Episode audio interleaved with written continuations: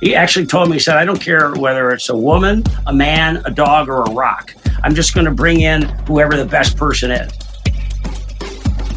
I'm Scott McGrew. Welcome to Sand Hill Road.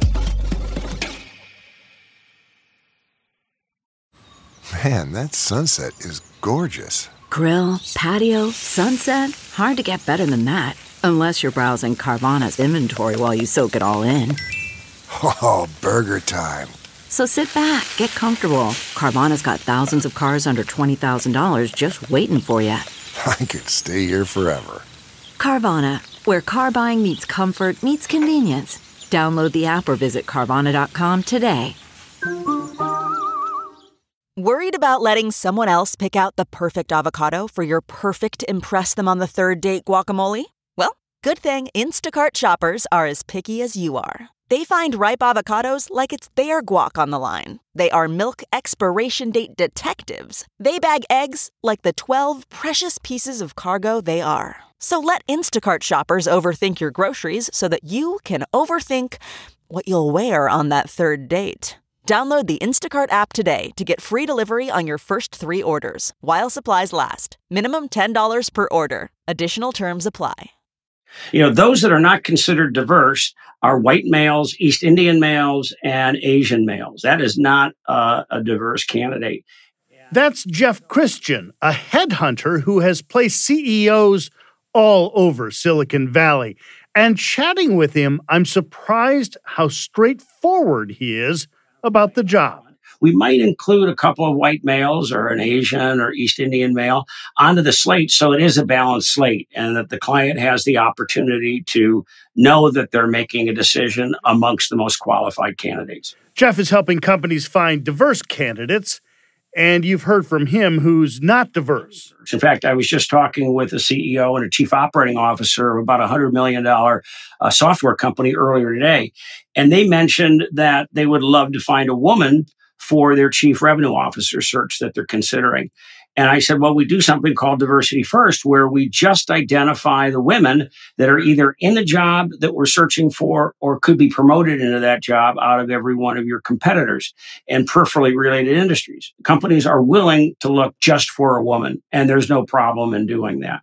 Um, and we may not be including others, but because it's such a well known fact that there are not enough women in leadership positions and people of color, that searches can be done uh, specifically. Now, occasionally we'll hear that, you know, we'd love to find a, a Latino male because they've got women, but they don't have a person of color, you know, um, an African American male or a Latino male. I guess I, not being in the hiring business, it is okay from a legal standpoint to say I am going to exclude uh, a certain subset of people from the search. No, I don't think that it's uh, okay to exclude a- any subset of people. Uh, the language that's used as we're doing a search is a preference. So we prefer a woman. So that's okay. To say that we only want to see women candidates is probably not okay. But, but though you just said that you sometimes present only a slate of women candidates. We call it diversity first, meaning that we'll find the women candidates first, and then we'll also show them the other grouping, which is you know white, Asian, and East Indian male candidates. You you placed uh, the one of the HP CEOs. Now there have been a lot of HP CEOs. Tell me which one in your experience doing that. That was Carly Fiorina. So the board came to me when they selected us to do the search and they had a copy of Fortune magazine that Carly was on the on the front of as the most powerful woman in technology.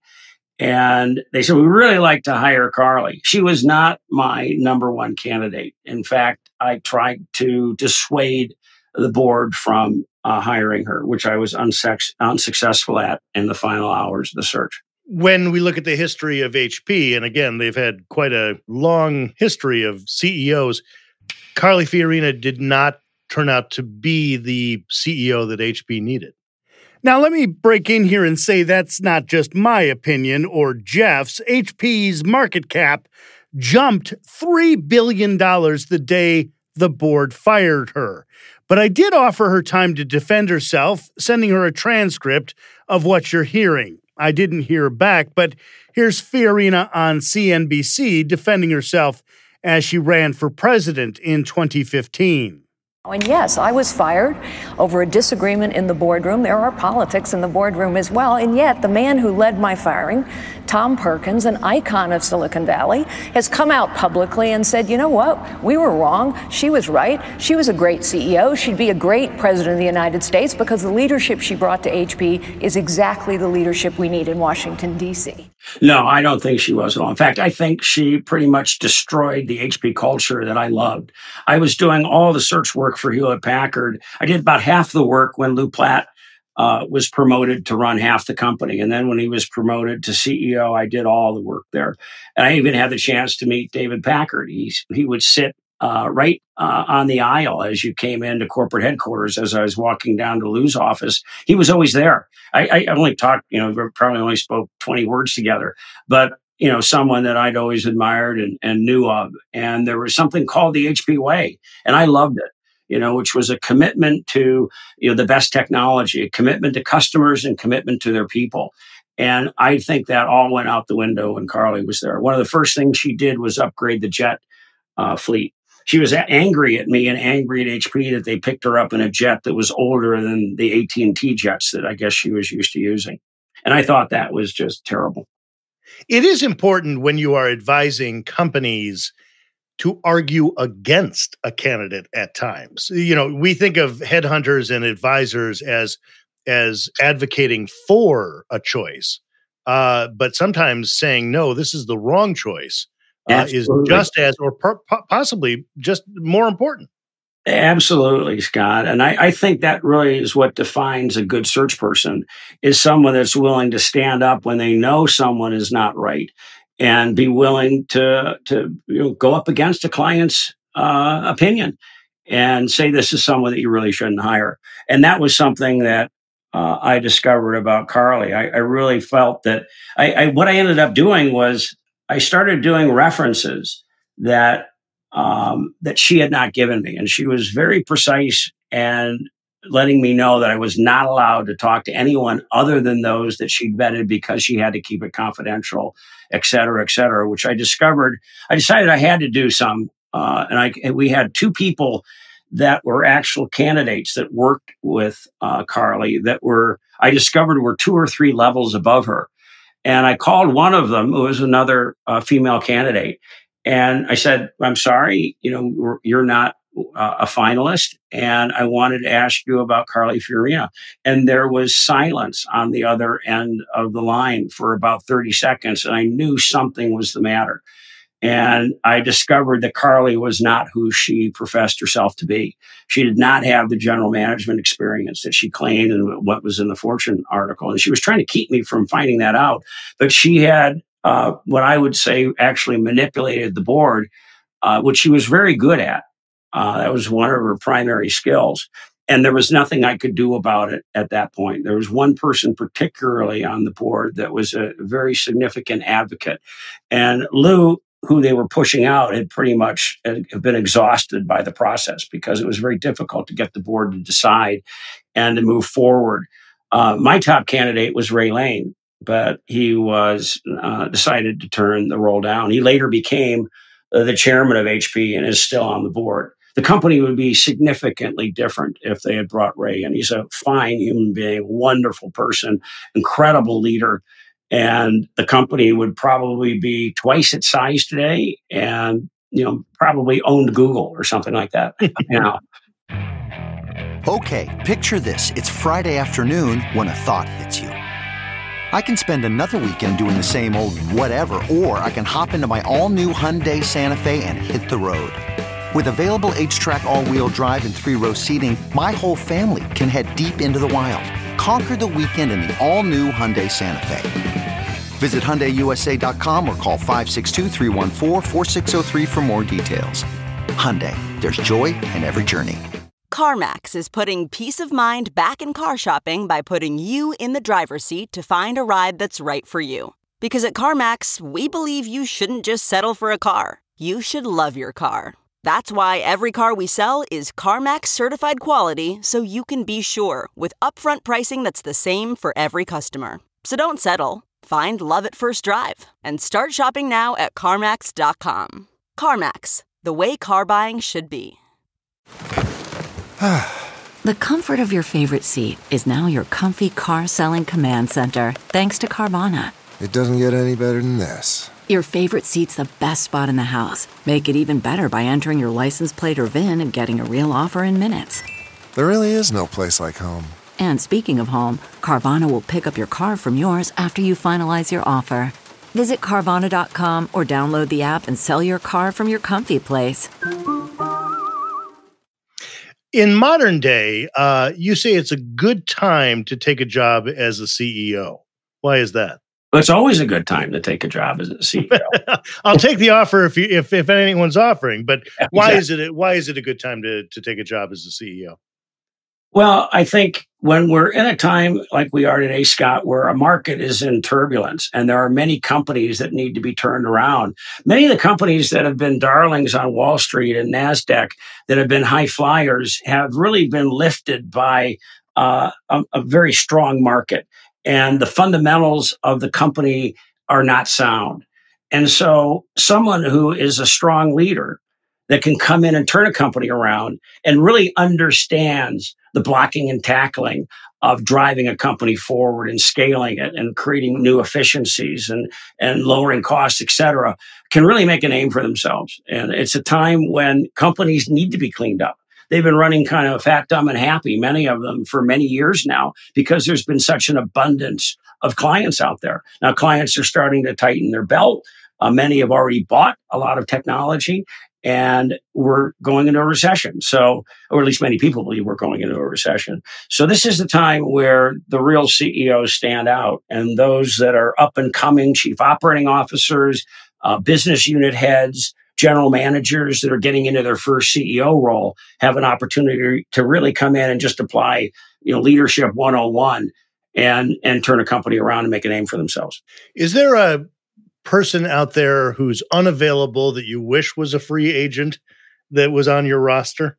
Always. I mean, there's always someone that, that we think is fantastic that we've run into that's either in our network or what we capture in data at the beginning of a project. You know, we'll run into people that don't respond to our emails, don't respond to our outreach. We get very aggressive. We're using LinkedIn, we're using text based communications.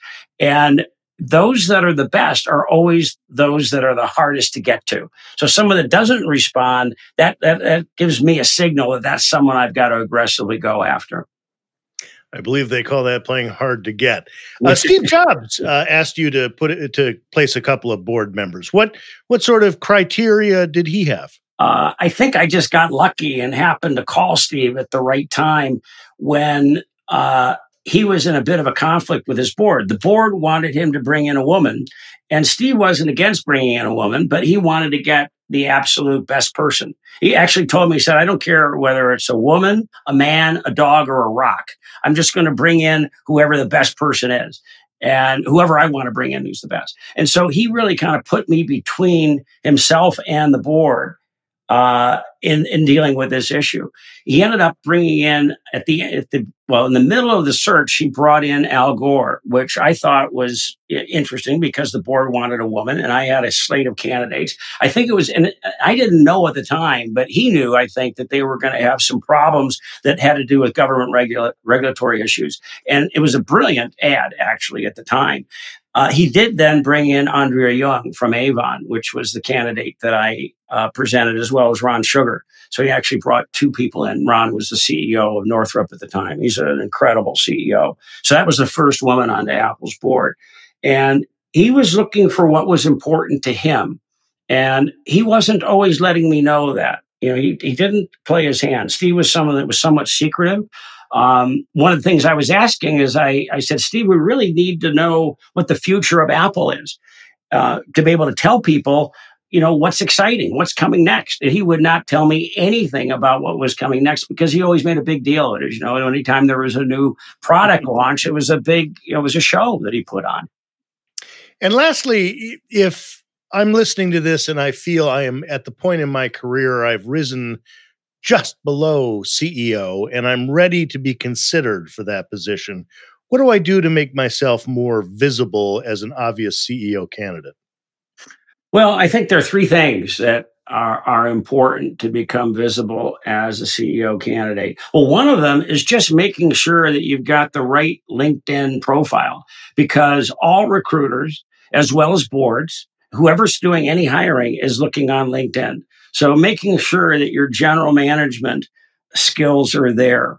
If you've, you know, most likely the, the best candidates for CEO are either coming from the chief product officer role. So if you're a chief product officer, you're going to be called for early stage and, and maybe later stage uh, venture backed companies. Uh, if you're a general manager, a business head, a chief operating officer, making sure that you you know talk about and that you presented the things that you've done to scale and what what have you done in hyper growth and and and making sure that that's seen and and that your profile is, really is representative of the general management qualities that people look for in a CEO. But the more important things is to use your network, get to know people in venture capital. You know, look and find those individuals that are CEOs today and sitting on boards and making sure that you're known. Using your network is going to be the most important thing. But being visible to, to people like ourselves is also something that you can do. But the bottom line is no matter what, the most important things that you can do is get things done, work hard, make stuff happen, get results because people end up finding out about that. Jeff Christian, longtime Silicon Valley headhunter of Christian and Timbers. Next week on Sand Hill Road, the accidental VC. When you're raising a fund, you want to make sure there's kind of the right investors involved. So for us, we primarily focused on high net worth individuals, um, people with the money that they can. This explains why you never, never pitched me. hey, I tried at one point. yes, I remember you did. Uh, yes, you did. Mendel Chong of Acquired Wisdom Fund. That's next week. Sandhill Road is produced by Sean Myers under the leadership of Sarah Bueno and Stephanie Adruni. For more interviews with Silicon Valley's most influential entrepreneurs, check me out on TV at Press Here. That's Sunday mornings on NBC Bay Area and everywhere in the world on iTunes and at PressHereTV.com.